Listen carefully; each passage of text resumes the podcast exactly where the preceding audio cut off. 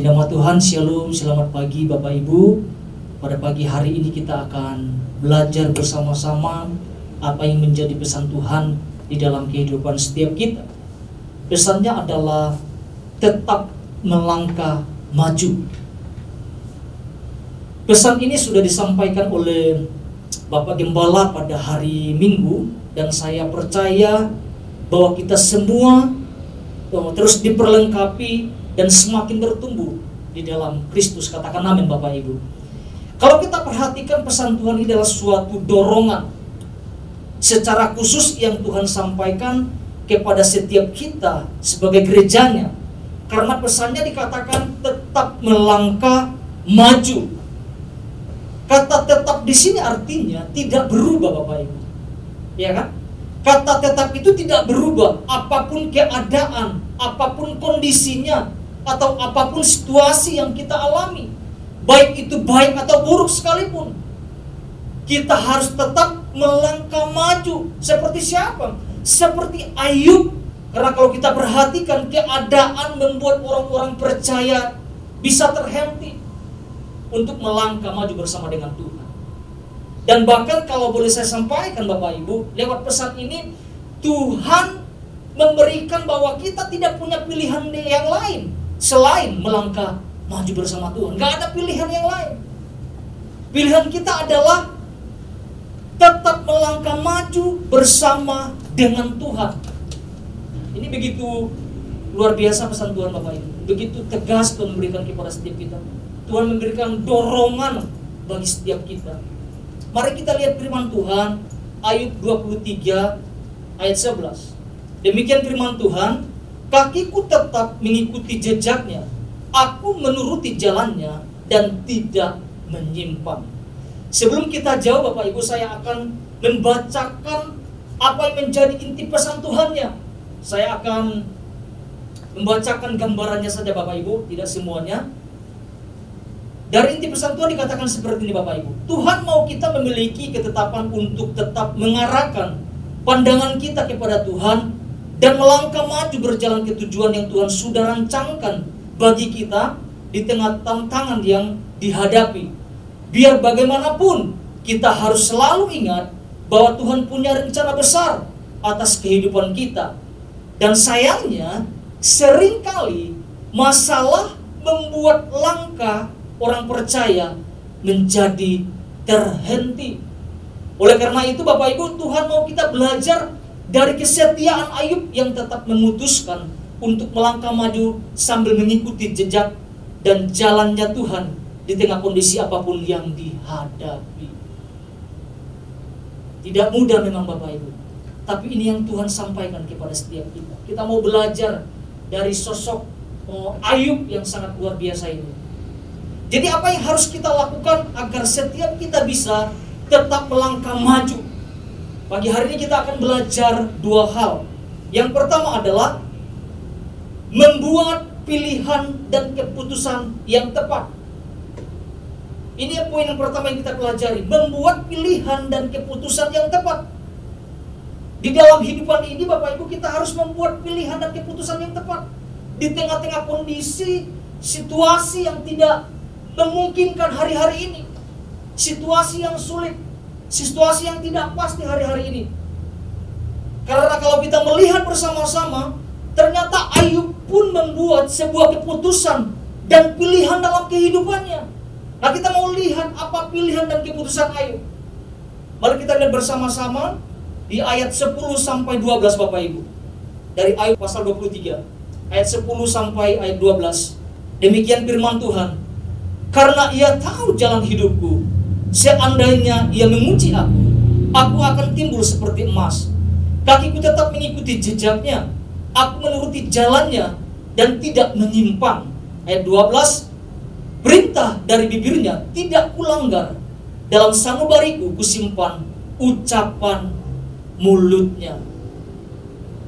Bapak Ibu yang terkasih di dalam nama Tuhan Yesus, dalam kehidupan ini, ya kita selalu daripada dengan pilihan dan keputusan pilihan atau keputusan yang kita buat menentukan seperti apa langkah kita selanjutnya. Mau maju atau mundur. Ya kan? Mau berdiam diri atau mau bangkit? Atau memang tidak mau melakukan apa-apa di tengah kondisi yang tidak memungkinkan ini? Kalau kita perhatikan ada banyak orang-orang percaya mungkin hari-hari sedang mengalami kemunduran. Tidak memutuskan sesuatu untuk melangkah. Jelas pesan Tuhan ini datang kepada setiap kita untuk mendorong kita tetap melangkah maju apa pun keadaannya, tetap melangkah maju apa pun kondisi yang kita hadapi hari-hari ini Bapak Ibu. Nah, kita mau lihat dari ayat 10 sampai 12 ini. Tiga hal penting yang saya lihat di sini Bapak Ibu. Yang pertama adalah menyerahkan hidup kita kepada Tuhan. Ini adalah keputusan yang pertama yang Ayub ambil. Menyerahkan hidupnya kepada Tuhan. Pasrah bukan berarti kalah Ya kan? Ayub banyak memiliki pergumulan hidup, tetapi tidak undur Bapak Ibu. Namun dia tetap maju di dalam Tuhan. Di ayat 10 berkata gini, ia tahu jalan hidup. Tuhan tahu jalan hidupku. Artinya gini Bapak Ibu, artinya Tuhan satu-satunya yang mengetahui jalan hidup Ayub dan bahkan hidup kita. Jadi saya melihat kuncinya di sini adalah Penyerahan hidup kepada Tuhan itulah yang membuat kita bisa tetap melangkah maju. Penyerahan. Dikatakan ia tahu jalan hidup. Ayub sendiri tidak ngerti. Ayub sendiri tidak tahu dia harus berbuat apa. Selain dia memutuskan untuk melangkah menyerahkan hidupnya di dalam Tuhan. Ada banyak orang-orang percaya pasrah. Tapi tidak mengambil tindakan untuk melangkah menangisi, meratapi keadaan. Mungkin karena beban terlalu berat. Ya semua orang kita bisa sedih. Tapi dalam kondisi seperti ini kita harus memutuskan untuk apa? Menyerahkan hidup kita kepada Tuhan. Karena hanya Tuhan yang tahu jalan kehidupan setiap kita. Tuhan yang memampukan setiap kita, Bapak. Tuhan yang tahu arah di mana dia harus membawa kita. Kita tidak tahu apa-apa. Namun yang pasti ketika kita menyerahkan hidup kita kepada Tuhan. Maka Tuhanlah yang membawa kita kepada tujuan Tuhan itu sendiri. Itu yang pertama satu satu. Yang kedua, apalagi yang diputuskan oleh Ayub. Yang kedua adalah membuat komitmen untuk tidak menyimpang dari kebenaran. Ini keputusan yang kedua ini dahsyat banget. Ini juga yang harus kita ambil dalam kehidupan setiap kita. Berkomitmen. Karena berkomitmen adalah salah satu kunci untuk kita tetap bisa melangkah maju bersama dengan Tuhan Bapak Ibu. Apa sih yang membuat langkah orang-orang percaya terhenti Bapak Ibu? Karena nggak punya komitmen yang kuat. Ketika seseorang tidak punya komitmen Bapak Ibu, tidak akan bisa melangkah maju akan diam, akan berdiam diri. Apa yang Ayub lakukan Bapak Ibu? Dikatakan seperti ini, aku menuruti jalan Tuhan. Dan kedua, kakiku tetap mengikuti jejaknya. Artinya gini, Ayub memperhatikan langkah kakinya. Jangan sampai ia keluar dari jalan yang Tuhan sudah tetapkan dalam hidupnya. Seperti sebuah ilustrasi Bapak Ibu, seperti sebuah permainan. Ini pernah saya bawakan di anak-anak sekolah minggu ya. Ya anak-anak yang SD ya masih anak-anak sekali jadi saya buat jadi gini saya buat gambaran jejak kaki. Itu permainan seperti itu. Saya buat ya hampir 2 meter lah jejak kaki seperti ini. Mereka harus melihat tanda. Apa yang saya sudah tempelkan mereka harus ikutin. Dan itu tidak boleh keluar ketika permainan itu bapak ibu lumayan lah ada yang ada yang serius, ada juga yang sekedar ikut. Ada yang cuma bikin coba-coba saja. Ya? Kadang-kadang kita buat agak susah.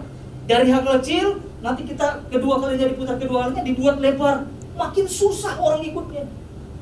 Saya mendapat gambaran ini Bapak Ibu. Itu tidak gampang. Mengikuti jejak Tuhan itu tidak gampang. Tetapi sebuah keputusan. Bagaimana kita harus berkomitmen dan serius mengikutinya. Bayangkan kalau orang uh, Ayub atau orang-orang percaya kita Bapak tidak serius mengikuti jejak kaki Tuhan, kita akan mati langka.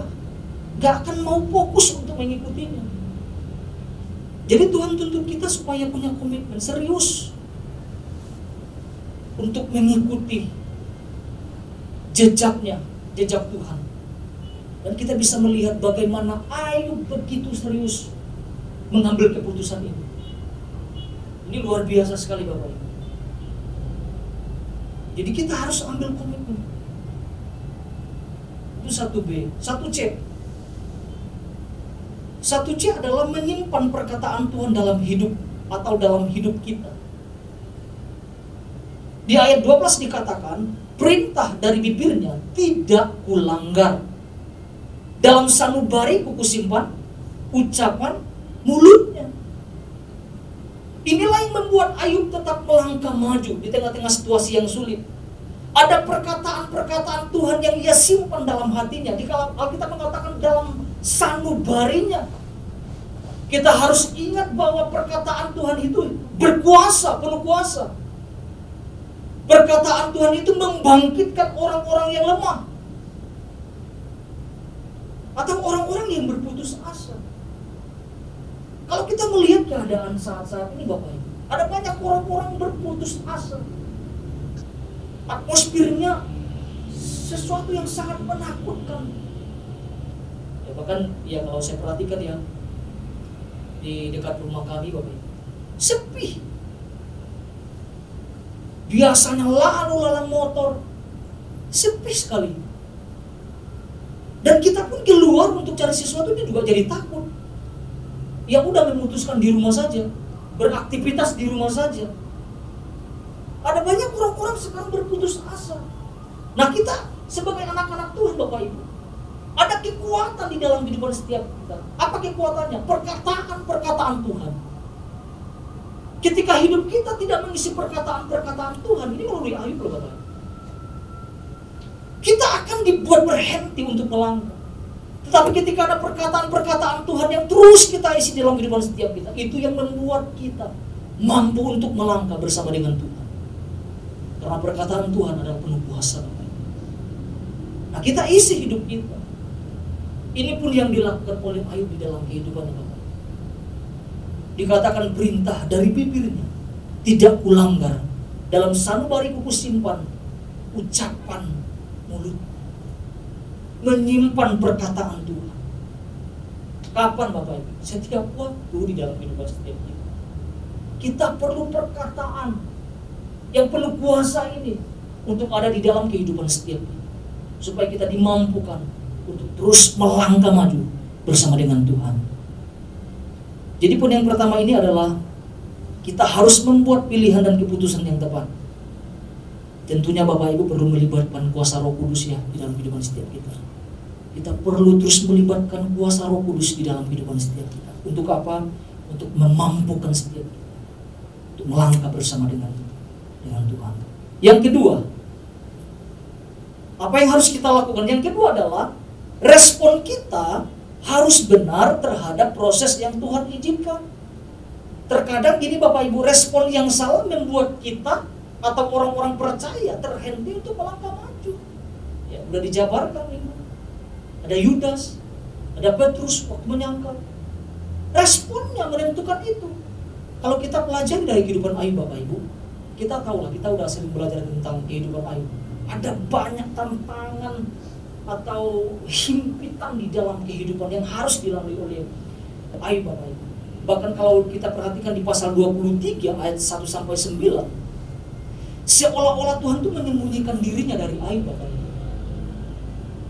Rasanya Tuhan itu jauh. Rasanya itu Tuhan itu sulit ditemukan. Ya. Mari kita lihat ayat 8 sampai 9 Bapak Ibu. Apa yang dikatakan di sana? Demikian firman Tuhan. Sesungguhnya kalau aku berjalan ke timur, ia tidak di sana. Atau ke barat, tidak kudapati dia. Di utara aku cari dia, ia tidak tampak. Aku berpaling ke selatan, aku tidak melihat dia. Pertanyaannya gini Bapak Ibu. Apakah Ayub terhenti ketika ia belum juga menemukan Tuhan? Atau apakah Ayub terhenti ketika ia menghadapi tekanan dalam hidupnya? Jawabannya tidak Bapak Ibu. Justru Ayub tetap melangkah maju sekalipun kondisinya, keadaannya terpuruk. Tetap maju. Kalau aku berjalan ke timur, dia tidak di sana. Artinya di mana saja Ayub mencari Tuhan, Ayub tidak menemukan Tuhan. Tetapi apakah Ayub berhenti Bapak Ibu? Tidak. Ayub tetap memutuskan melangkah. Sekalipun kondisinya, sekalipun keadaannya terpuruk.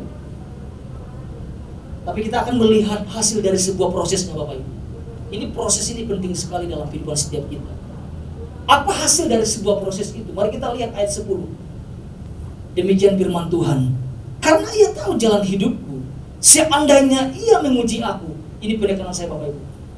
Aku akan timbul seperti apa? Seperti emas. Mas berbicara tentang apa? Sesuatu yang murni. Sesuatu yang mahal. Sesuatu yang berkualitas atau bernilai tinggi. Lewat apa Bapak Ibu? Lewat proses. Saya melihat bahwa, saya merenungkan bahwa inilah yang Tuhan rindukan terjadi di dalam kehidupan setiap kita.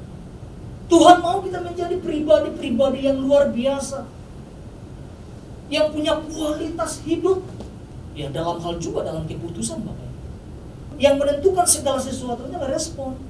Kalau respon kita salah dalam menghadapi situasi ini kita menyalahkan Tuhan Bapak Ibu. Kita terhenti mohon. Tuhan mau jangan sampai kita merespon salah. Tuhan sedang memurnikan kita, sedang sedang membawa kita kepada tujuannya. Tuhan itu sendiri. Ayub mengatakan aku akan timbul seperti apa? Seperti emas.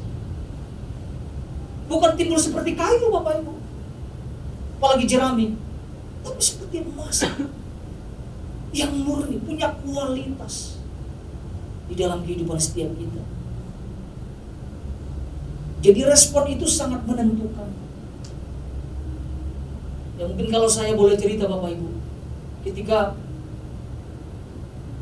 memperhatikan keadaan-keadaan sekarang. Ya saya juga ada rasa takut untuk melakukan sesuatu ada rasa takut. Tapi itu proses.